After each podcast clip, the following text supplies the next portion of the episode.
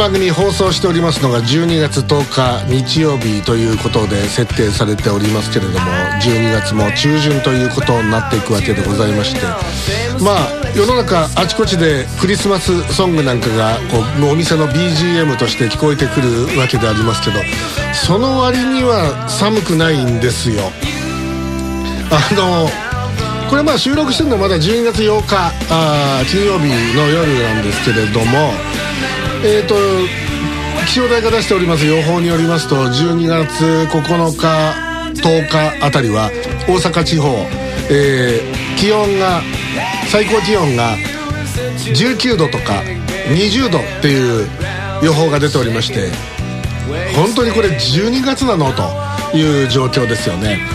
でさらには世界的に目を広げていきますとやたらとあっちこっちでオーロラが見れるというですね、えー、でさらになんかもっと見えるとこが出てくるらしいってちょっと予報がもう私のとこにも入ってまして、えー、日本国内では新潟辺りでも見れるんじゃないかというそういう情報が一部入っておりますけどもさあどうなんでしょうか。でえー、っと北海道函館ではとんでもない量のイワシが海岸に打ち上げられておりましてえどうしようかということで地元の人が本当に困惑しているというそういうニュースも上がっております。まあ、これらのあの、まあ、平たく言うと天変地異に近いようなものこういうのがこう報告されますとどうしても何かしらこれはその本当に天変地異、えー、大地震が来る大津波が来る火山が噴火するとかそういう話でこうまあ噂がね立つわけでありますけどもあのそれをねもちろんそれはあの本当に科学的な話であるかエビデンスのある話であるかっていうのはちょっとまたこれは別問題なんですけどそれをその科学的に証明されてないからあのだから違うんですよっていうふうにこう否定する考え方も当然ある。これはまあいいんですよ。やっぱデマを抑えるためにも重要なことなんですよね。ただ一方でこういう現象が何かしらにこうそういう怪しげなものにこうつながっていくんではないかと、えー、考えてとりあえずえー、そのまあ予防じゃないですけどね。その何かしら備えをしておくってことはこの場合はいいと思うんですよ。ということで、えー、いろんなことが起きておりますんで何が来るか分かんないよ。えー、来るかもしんないよ。みんな気をつけよう。ということでお送りしてまいりましょう。QIC ケムールインサイダークラブ。この番組は IBB 関西新大阪 G スタジオからオンデマンド放送で今日もお送りしております。お相手は私榎木田信也門と。あなんか榎木田さんがさっきなんかナッツをですねなんか大量に食べてしまいましてなんかあのご飯が食べれないみたいです。いやいやそれ大量ってその瓶に入ったら全部じゃないからね。え？でもの下の方に2センチぐらいこう残ってたやつを食べたんでいやなんかおとついぐらいめちゃくちゃ入ってましたけどね。いやだから毎日ちょっとずつ食べてたから。ちょっとずつ？ちょっとずつ。1センチずつぐらい食べてあれですこの瓶っていうのは大仏プリンの大仏プリンの秋瓶ですあの大きいやつです。大。ちょっとあの梅干しの壺みたいなもんですよね。はい、ええ、かなり大きいそんなそんな直径直径1 6 7センチですかね。木田さんがかなり植えています、もうね、年明けはね、もう明るい未来がね、バンバン見えてるわけですけど、あの、今まさに、あの、明るい未来に手が届くか届かないかっていう瀬戸際らしい。やっぱね、夜明けのね、手前が一番暗いって言われてますからね。ええ、今ね、はい、今ね、そういう時なんですよ。はい、だからもうね、食えるものは何でも食うっていうね。私もあの、あれですよ、あの、結構ね、金のある時は贅沢なことを言うんですけど、はい、金がなくなると本当に私何も言わなくなりますからね。だからね、まあ、本当あの、あの、待望生活がこうできるという。で、ただあの、これはあれですよ。これはあくまで自分の話であって、はい、IBB のあの、財政状況とは別ですから、これ、あの、ともかく一緒に考えないでいただきたいと、これは重要ですので、これ押さえときます。そうですね。ええ、これはもうあの、はい、ぜひ、それはお間違いない。まあでも、榎木さんが生きてなかったら、あの、IBB が持たないってことでね。まあまあ、だから。榎木さんを生かすってことをまずやらない結局局だからまあ今の状況で言うと、はい、私がその何らかのあの糸口をどうも掴んでいるらしいと。そうですね。でそれによってですね、まあ、そこからこうさらに、えー、糸口から、それがだんだんこうこのアリの一血がどんどんどんどん広がってですね、はい、えー、大変なことになるよというそういうことだけは、まああのお知らせしておきたい。まだ公表してないですよね。まだ全然公表してません。もうね聞いたらす、えってなりますよ多分。まあそれはあの種明かしはなかなかできないですよ。ああそれはね。それはできないですそれはね。またね。はい。それはもうもったいぶらせていただきますけど。ただいよいよいよいよ IBB もようやくあの本当に皆さんにあのこれ1年ね約1年1年ちょいか去年の11月ぐらいに立ち上げたんですからね最初ね、えだからちょうど1年か、ちょうど1年あのまあかかりましたけど、なんとかなんとかいけそうなところまで来ました。えあとはエロキラさんの職業を使おうてないかですね。だから、あの、あなたの家に眠ってるですね、あの、期限切れの缶詰とか。いや、あの、戦闘いらない、いらない、いらない。えそう、期限切れの缶詰とか いらない。いらない、いらない、いらない。SDGs って言うじゃないいきなり10年前のやつが送られてきても困る。あの、いらない。食べ物はいりませんから。そうですか。え、本当にあの、よろしくお願いいたします。え、そして、え、お待たせしました、この方です。長い長いぞ。あんたも入ってくれいいよその時はもう。もう長いっつって。邪魔するわけにはいかないけども、ええ、はいあの北上優子です。どうですか？熊本は暖かいですか？寒いですか？今日の朝は寒かったですね。まあ朝晩はどこでも寒いわね、うん、ええ。昼がさなんかこう日当たりがいいともうあの部屋の中とかもう暑くてね。ああああ。今日俺だってあのこう大体いつも薄い長袖を着てるんですよ、はい、もう本当に薄いやつをね、はい、でこれも脱いだもん。で半袖にしたもん。昼間。1枚。ええ。であのベランダで洗濯とかしてたんだけど、はい、暑いなと思ってこう日差しが。本当に12月なのかこれはとか思いながら、えー、ということで。あ、えー、あのー、はいはいどうぞ。どん兵衛の CM で見ました？何ですか？どん兵衛の CM とか見ました？すみません最近テレビ見てないもんですからね。ええああそうですか。なんか面白いことあったんですか？いやなんかああアンミカさんが起用されてるんですか？ちょっとよう知らんけど。いや知らない。俺見てないから知らない。ええ。あそうですか、じゃあいいです。ああ。あれじゃないの？あの川谷拓三さんと山城慎吾さんじゃないの？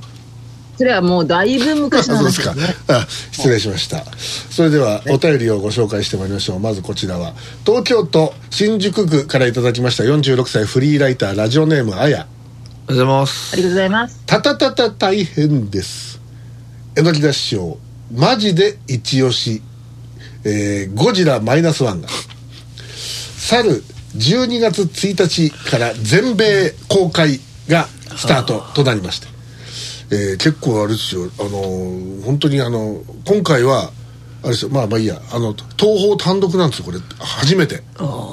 普通は向こうの映画会社が配給会社が配給するわけですよ。であの手数料払って、要するに中抜きされちゃうわけですよ。今回は東宝東宝インターナショナルがアメリカにその配給をバーンと行くと、ええ、でよほどの自信があったんだと思いますけど、まあまあ。ということは、もう東宝はボロ儲けと。ボロ儲けですよ。12月7日、えー、邦画の実写作品としては34年ぶり全米興行収益、えー、の歴代1位になったと、えー、メディアが一斉に報じました、えー、34年間トップに君臨してたのは1986年に公開された「子猫物語」だそうです、うん、では解説をどうぞということでいただきました。ほぼほぼ丸投げですね。えーそうですか。僕はこれ子猫物語にはちょっといろいろ一言ありますよ僕は。ああそうそうえー、えー、木田子さん子猫物語はあのどうですか？見たことないです。あ見たことない。テレビとかでも見たことない？何回かフジテレビでゴールデン洋画劇場とかで何回かやってると思うけどね。見てない？私もあの動物の映画ってあんまり興味ないんですよね。ああ食べらんないしね。うんあのー、なんでその運は？いいね。そそのノリが必要なのこれが。これがねお客さんが求めてるものだからよろしくね、ええ、あのー、あのなチャトランっていうあの猫がさ あの活躍する物語なんですけど。チャトラン、ええ、僕はあのえー、チャトランだったっけ？なんかあのこれね恨みあるんですよ僕は。これはそう日本でも大ヒットですよこの「子猫物語」ええ、作ったのフジテレビですよ、ええ、であのその時私フジテレビいましたから。ええ。で何何をさせられたと思うね。これ小物語ですよ。ノルマさノルマ。ノルマ？ああ。チケット上と。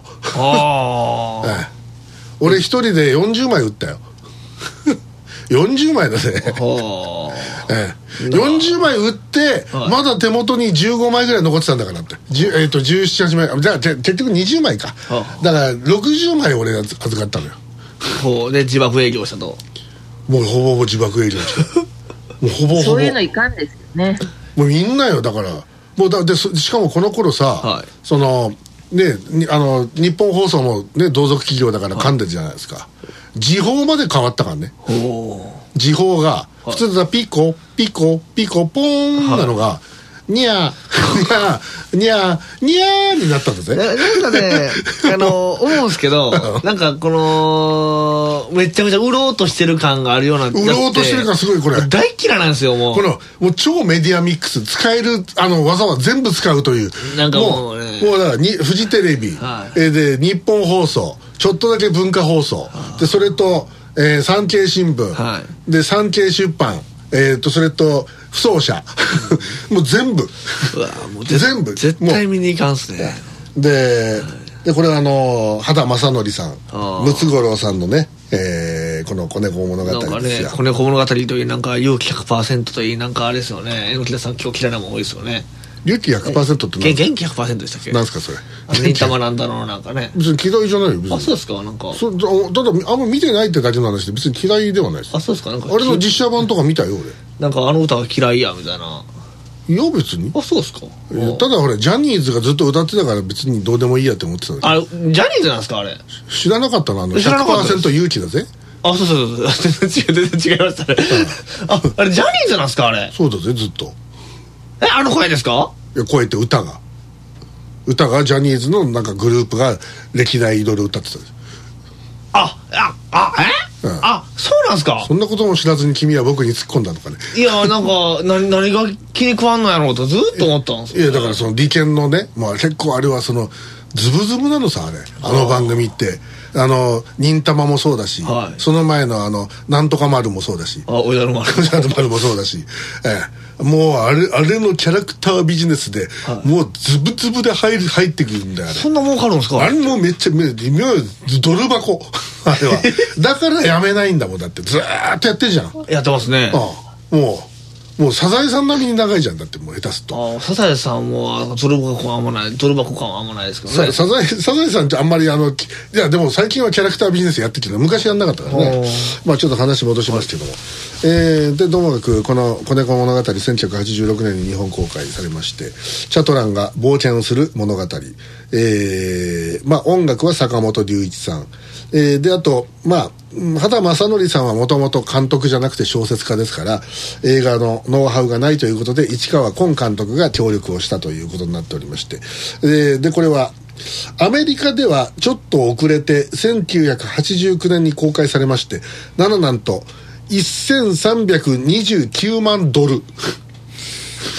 の興行収入を記録、えーということで以降34年間にわたり邦画の実写作品として、えー全米興行歴代1位になっていたということです、でところがこの「ゴジラマイナスワンは全米公開から間もないにもかかわらず興行収入1436万ドルを突破。これにより今回この「子猫の物語」を抜いたということになります。ね。まあそれよくあの、まあ、ネット上ではその、ね、猫が子猫がそんなにすごかったのかっていうのが い今更ながらに驚く人が多かったということで、まあ、ついに子猫にゴジラが勝ったということになるわけですけれどもえーまあね私はもうこれはそうなると思ってたんではもう予想通りです、ええこれはまだだってこれこれ始まったばっかですからね。あーまあでもあれですね。あの中抜きなくてこれはいいですね。これはもう外貨が入ってきますからね。素晴らしいですね。はい、はい。これはもうこれだから多分これうん確実にシリーズ化しますよこれ。もうもうこれ,、ねこれからもう「スター・ウォーズ」みたいになるかもしれないだからもうワンパターン化は良くないと思ってて。いやなんかそのゴジラも一言言うんやったらやっぱりこうゴジラっていうのもほら昭和とか平成に出たあのー作品じゃないですか。はいなんかその新しいコンテンツみたいなのがなんか最近全然ないなっていうのがすごい思うんですよやっぱねもうね今の時代に登場してもやっぱりリアリティがないもん。もう。でかえってだから今回成立してるのは、はい、あえて1945年46年あたりのその終戦直後っていうのに設定を持っていったっていうところが、はい、まあ一つのこう面白さですよ。これは。だからなんかねこのゴジラとかそういう強力なキャラクターみたいなのが。だから次俺もう確実に俺予想してるけど、はい、次に来るものもう分かってる俺にはもう、必ず来る。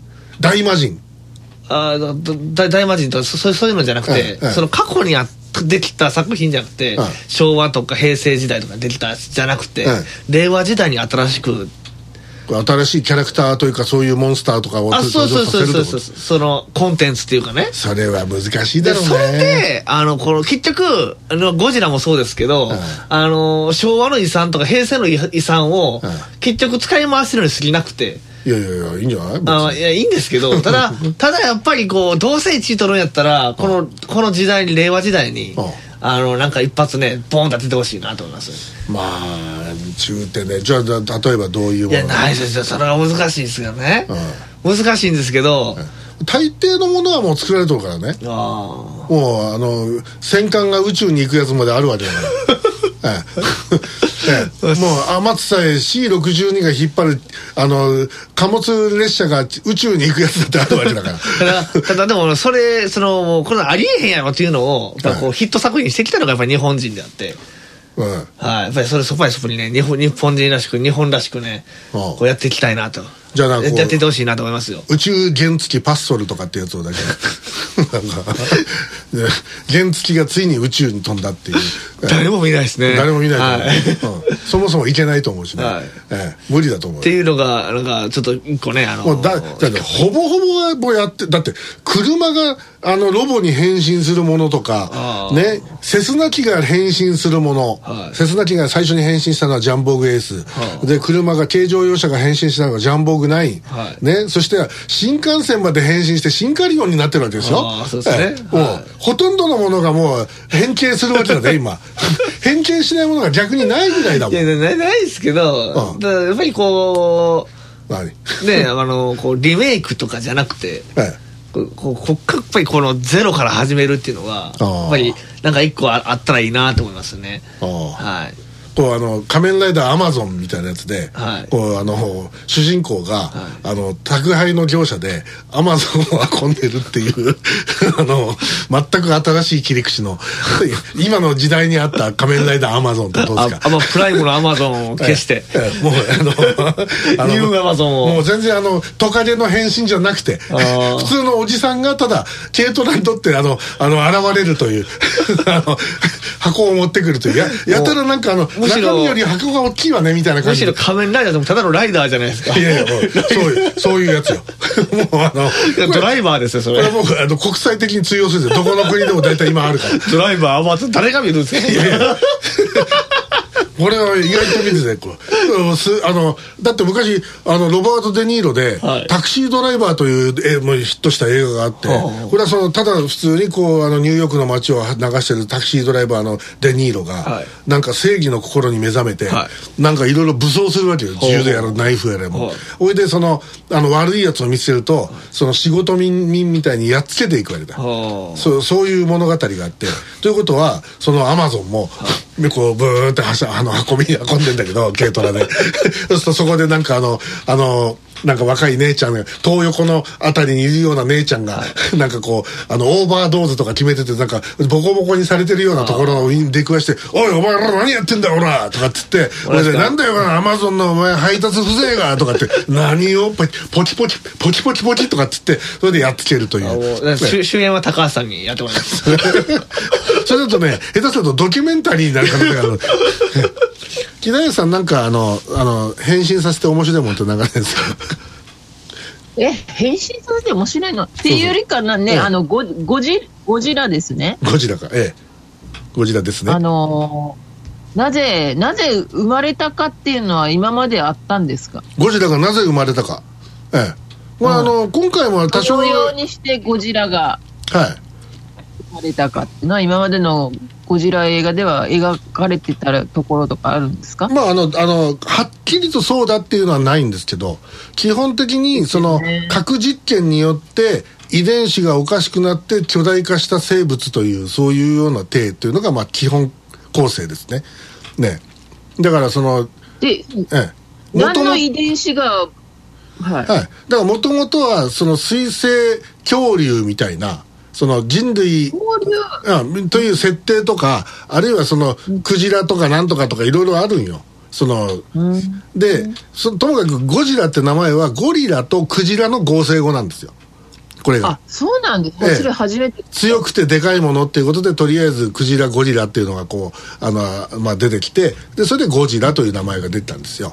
だから、まあ、あの、まあ、当初はそういう、割とシンプルな、あの、設定で、えっ、ー、と、最初に公開されたのが昭和29年だから、1900、えー、なんだ、えー、50、54年がですよね。で、まあ、あの、まだ高度経済成長に入ろうとはしてない。いよいよあの戦後の復興が終わって、まあちょっと日本人元気が出出始めた頃、えー、街にネオンが灯ってみんなこう浮かれて酒とか飲めるようになった頃、そこにこう冷や水をぶっかける、その、まあ、あの時の戦争を思い出させる、そういうコンテンツとして、その、もう一遍戦争映画をその例えば第三次世界大戦が来ますなんて話やられてもあんまり面白くないわけですよ、うん、そこにその全く新しいその恐竜をでかくしたようななんかこうあのモンスターが現れて東京の街を蹂躙していくっていうこのコンテンツはもう全く本当にあのまあただ基本その街をぶっ壊すでかいものが壊すっていうのはこれは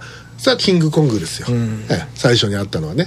だからあの東宝の当時のその経営者はこのゴジラが当たったんででじゃあゴジラとキングコングを何とかしてあの、えー、共演させたいと。VS にしたわけですね。そうそう。それであのアメリカに相当なお金を払ってですよ、えー、キングコングが来るわけですけど、はい、これが全然キングコングに見えないというですね、えー、であのー、ちなみにですねあのー、これは意外と知られてない映画なんですけどこれ香港映画で北京原人の逆襲って映画があるんですけど北京原人の逆襲。北京原人の逆襲。これ山奥で、北京原人が発見されるんですよ、はい、現代ですけどね、はいでそれがすげえでかいんですよ。巨大化したけもう巨人がいるんですよ、はあ、でそれをあの捕まえまして檻に入れてあので街中に香港まで連れてくるんですよ。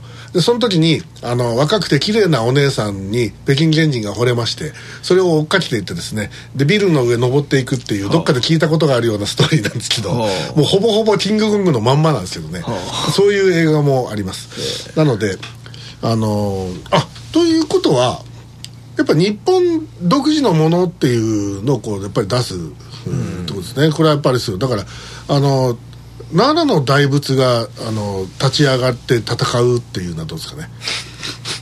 ついに。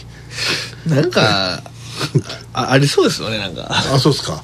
これであの日本中のあの巨大な大仏がみんな出てきてお互いプロレスをやるってことですね一番強いのは多分牛久大仏だと思いますけどでかいんででっかいの、ええ100、100何メーター、140メーターかなんかでしょ、牛久大仏は。なので、あの、これちょっといいかもしれないですね。そうですね。ええ、もうあの、仏像の戦いという。えええー、えー、次行きたいと思います。はい。えー、続いては、福岡県福岡市からいただきました55歳会社員兼大学講師ラジオネーム隣のドロロありがとうございます日本映画制作者協会が主催する新藤金戸賞。で、えー、前角川会長の角川嗣彦氏80歳がプロデューサー賞を受賞しました。今日あれ授賞式だったんですよ。確か。に、ね、でこれは2016年7月に、えー、神奈川県相模原市の津久井山百合園で発生した障害者、えー、殺傷事件をモチーフにした小説。えー、これあの、えー、辺見洋さんが書いたやつですね。これ「月」という、えー、を映画化したこの映画「月」を企画したことが評価されてだと報じられています、そこで榎田師匠に質問です。プロデューサーってどんな役割があるのですか？ということでいただきました。まあ私もプロデューサー歴は結構長いですから、はい、えまあいろいろとありますけれども、えー、どうですか？あの清子さんプロデューサーといえばどんな仕事だと思いますか？いや分からんですね。いや私がほら日々こう働いてる姿を今まで長いこと見てこられたと思いますけど。えほ、えなまあいいや 見てねえっていうのはほとんどあの酒飲んで寝てるところばっかりしか見てねえとかって。プロデューサーって大体そういうもんですね。まあ自分もねあれの客さん働いたから一回しかやめたことないですよね。あのお花屋さんのね。ああれはプロデューサーじゃないですからね。あだから横に乗ってなんかうなずいてるだけっていう。あれはたまたまそうだったんですけど。まああのプロデューサーというのは、はい、まあ本当にあの幅がひどいんですよんであの例えばこれ映画のプロデューサーとかテレビドラマとかテレビのプロデューサー、はい、あと音楽、はい、お芝居えー、広告、いろんなものにプロデューサーイベントもそうですね。監督ってイメージがありますね。監督はそれディレクターですね。ディレクターですか、ええ、だからそれあの現場で指揮するその演出意図に基づいてそれを指揮していくのが監督ディレクターであって。でプロデューサーというのは最初の企画をまとめる仕事ですね、うん、で企画をまとめてその企画がまとまってくると、えー、誰に何をさせるってことを決めていく人です、はい、例えば誰に監督をさせよう。誰に脚本を書いてもらおう。でそのそういうスタッフは誰にこうお願いしよう。と人事みたいな。人事まああと設計部門ですよね。で当然そこにはそのお金予算っていうものが当然絡んでくるわけで例えばそのえー、この役者さんを使いたいと、はい、ね、でそれはもちろんその監督ディレクターとの打ち合わせも当然あるわけですよ、はい、であと、まあ、あの最近では映画なんか見ますとこうスタッフロールのところで、はい、プロデューサーってつくのいっぱい出てくるんですけどその中であのひときわ目立つ LINE プロデューサーっていう人がいるんですよね、はい、で最近は LINE プロデューサーっていうの意外と権力を持ってまして、その人がまあいろんなお金の計算とかも含めて、はい、あのこれはこの部分はこれだけ使いましょうとで大体足らなくなるんですよ。例えばね予算例えば5億っていう予算が仮に,、仮にあったとしてでで普通に予算をそのあの計上していくと大体6億とか7億になっちゃうんですよ。でそれをどう削っていくか。どこで削るかとか。であるいはどこに拝み倒して安くしてもらうかとか。そういうのをやるのが、まあ、基本 LINE プロデューサー。でプロデューサーはそういった人たち全体を統括して、はい、でその予算もそうだしキャスト、えー、そして進行管理。いつまでに何を進めてどうしていくんだという。で必ず遅れが出たりするわけです。でそれをそう調整していくという、はい、だからまあ調整する仕事ですよね。ああ調整ですか、ね、だから意外とねプロデューサーってその現場はタッチしないんですよ。なのであのー、これ勘違いしてるやつがいてですね、はい、その例えばあのちょっと前にあのあるその案件があってですね、はい、CM 制作に僕はプロデューサーとしてタッチしたんですよ。えー、これはもうあの 2, 2年ちょい前ですからどこの会社にいたか大体分かると思いますけど ね。でそこでですね。早いとこですね、はい、でそこであのー、まあディレクターがいるわけですよ、外部のそのプロダクションから、はい、あのお願いしてる。でもう大体どこでそこでどういうふうにして撮るんだってことはもう全部調整済みだから、はい、もう私頭の中入ってるわけですよ。じゃあ私何の仕事してたかというと別室で、はい、えー、ネットサーフィンをしてたんですよ私。ああそうなんですか。ええ。ほんでねそれをね、はい、そのあの分かんないやつは、はい、榎田が怠けてるっていうふうに見たらしいんですよ。ああまあ、ええ、でもね、はい、その分かる人から見ればいやそれでいいんだよと、はあ、ええ、なぜかというと俺が口出しする話じゃないんですよ。ディレクターがもうすすでにもう進行してる話だから、はい、で私は何のために別室にいるかというと、はい、トラブルが起きた時のためにいるんですよ、ええ。でそのディレクターじゃ拉致が開かない例えば何か急に物が必要になったとか、はい、人が必要になったとかって時にその時にあの役に立つわけで何にもなく普通に予定通りに進行するならば、はい、プロデューサーはじっとしといてもいいんですよほんでねでもっといあのいけないのは、はいディレクターとかいろんな人がいる中で、はい、こうやってそれがちゃんとやってるかどうかってこう睨み捨ててるやついるのねプロデューサーでね。であの基本的にそのディレクターを信用してるんだったら、はい、もうお任せしたがいいんですよ。下手に俺がいたりすると器用なディレクターとかだとあの立場もでしょ会社の。向こうはあの下請けでこっちはその親まあその発注、はい、だからそうすると俺の顔色を見始めるわけ、はい、いいですかこれでとか。いいですかこれでとかででそれだとダメだから、はい、自由にやらせた方が絶対いいと私は思ったんで、はい、もう横にいてずっといたんですよ。という大義名分のもと？いやそれでちゃんとできたから。ああ、ええ、であのでそんなもんですよ。で、ね、その本当にねしんちょっとこいつ大丈夫かなとかいろんなトラブルがもうすでに報告されてるなっていう時は、はい、それはもう見てます私。だからねあの一つの例で言いますと、はい、あのえー、有名な映画で、はい、東宝映画、はい、8.15シリーズ、えー、太平洋奇跡の作戦キスカというのがあるんですけど、えー、もうこれも皆さんほとんどあの日本全国の皆さんすでにご覧になったあの作品だと思いますけれどもね、えー、これを見ればわかるんですよ。え今木上さんがくしゃみをしましたけどね、えこれ多分熊本市が一個吹っ飛びましたね、えああ今相当な爆風が今 今あの今水前寺からあの今県軍方向に向かって今家がなぎ倒されてる最中だと思う、ものすごいゴジラマイナスワンの1シーンのようなね大変なことになっていますね今熊本が今、はい、え。それであのあの中で第五艦隊というね、はい、その艦隊が出てくるわけですよ。ね、ででそれがそのキスカ島守備隊を助けに行く物語なわけですけど、はい、第五艦隊の司令官っていうのがいるわけですよ。司令長官っていうのが、はい、ででそれとその人はじゃあどこにいるかというとあのちゃんと軍艦に乗ってるわけです。そういわゆるあのその艦隊の旗艦っていうその旗を持っている艦ね。機関ね、はい、でその旗印のあるところが要するに司令本部になるわけだから、はい、そこに乗ってるわけですよ。ブリッジにいるわけですよ、はい、ただこの船には船長がいる。艦長がいるわけですよ、艦長が。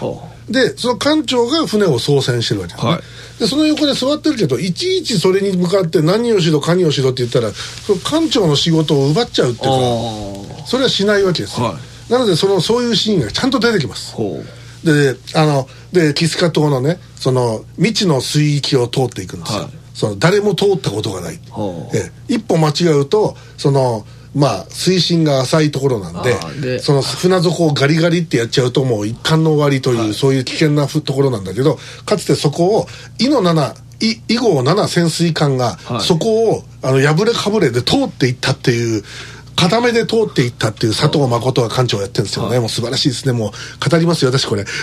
ででそこで潜水艦も通っていけたぐらいだから絶対いけるって自信があって、はい、でその映画の中では大村艦隊と言いますけどその大村艦隊がこう通っていくんですよ、はい、ただもうあまりにも潮流が速くて、船が押し返されてるんですよ、でそこをその、えー、館長田崎淳が一生懸命やるんだけど、はい、もう額に油汗こう浮かべて、はい、もうあのうまくいかないわけですよ、はい、それでこうあの部下に向かってこうちょっと怒鳴りつけたりするのをこう横でこう見てる三船敏郎その大村艦隊のその大村あ、うん、長官がいるわけです、それをこう見て何回か見るんですよ、でここであもうここはもういっぱいいっぱいだなとこの艦長が、で艦長もらうぞっつって、はい、でであどうぞっつってでその船を自分のその技量を持って、はい、ここは、えー、両両舷強速だと、はい、ともかくあのフルスロットルで行かなきゃダメだと、ね、それで「え両舷強速ですか?」って言って「ここはそれしかない」とかっつってそれで乗り切るという有名なシーンがあるんですけどだからプロデューサーってそういうことです基本基本は横に座って見てないんです、はいでただ作戦計画というのをもともと立てててそれがしあのちゃんとできるかどうかを見守る。で現場指揮官にはそのちゃんと任せとく。ただピンチの時は助ける。で今回このあのー、角川嗣彦さん、はい、まあ角川春樹さんの弟ですけど、はい。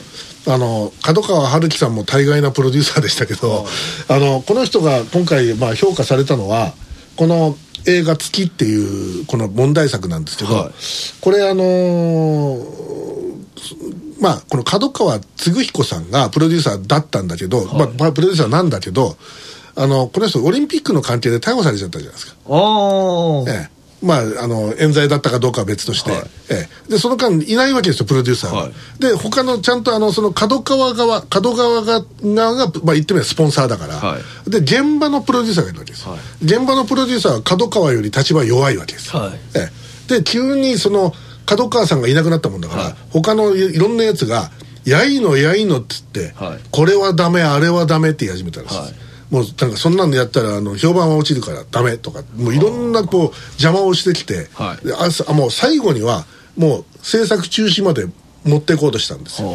でそれをまあそれ乗り切ろうとしてたプロデューサーは、はい、心労がたたって死んじゃったんですこれ。でその後この角川さんがまあ出てきて、はい。えー、釈放されて、はい、でで角川を辞めて、はい、で角川さんだけど角川を辞めて、はい、それでプロデューサーとしてこの映画を最後まで指揮したんですよ。それで、まあ、で、まあ、映画の内容が評価されるかどうかちょっと私もまだ見てませんから何とも言いませんけど、はい、ともかくそのやっぱプロデューサーとしては大したもんですそういう、ええ、やっぱ現場の人たちを守ったっていう。ああいいですね、ええ、そういった意味ではあのこれは評価されていいんじゃないか。現場力ですね。だからねその現場を守らない親分はダメです。そうですね、はい、これはもう間違いないです。ね、現場警視というか、ね、もう。まあもうあのあの兵隊をあのコロコロ変えたりとかですね。あのあの海外あの香りがいっぱいいるぐらいに思ってるやつはもう絶対ダメ、ね、カートリッジはダメってことですね。カートリッジはダメですね、はい、えー、木梨さんあのいかがでしょうか？え？ね。カートリッジ？いやカートリッジはいいとしてあのこうねスタッフをこうあの大事にするプロデューサー榎田信也もいかがですか、だから人を大事にしない人はダメだって前から言ってるじゃないですかだからほら榎田さんって本当に人を大事にする人ですよね。ありがとうございました。えー、一旦 CM に行きまして、えー、この後もお便りをご紹介してまいりましょう。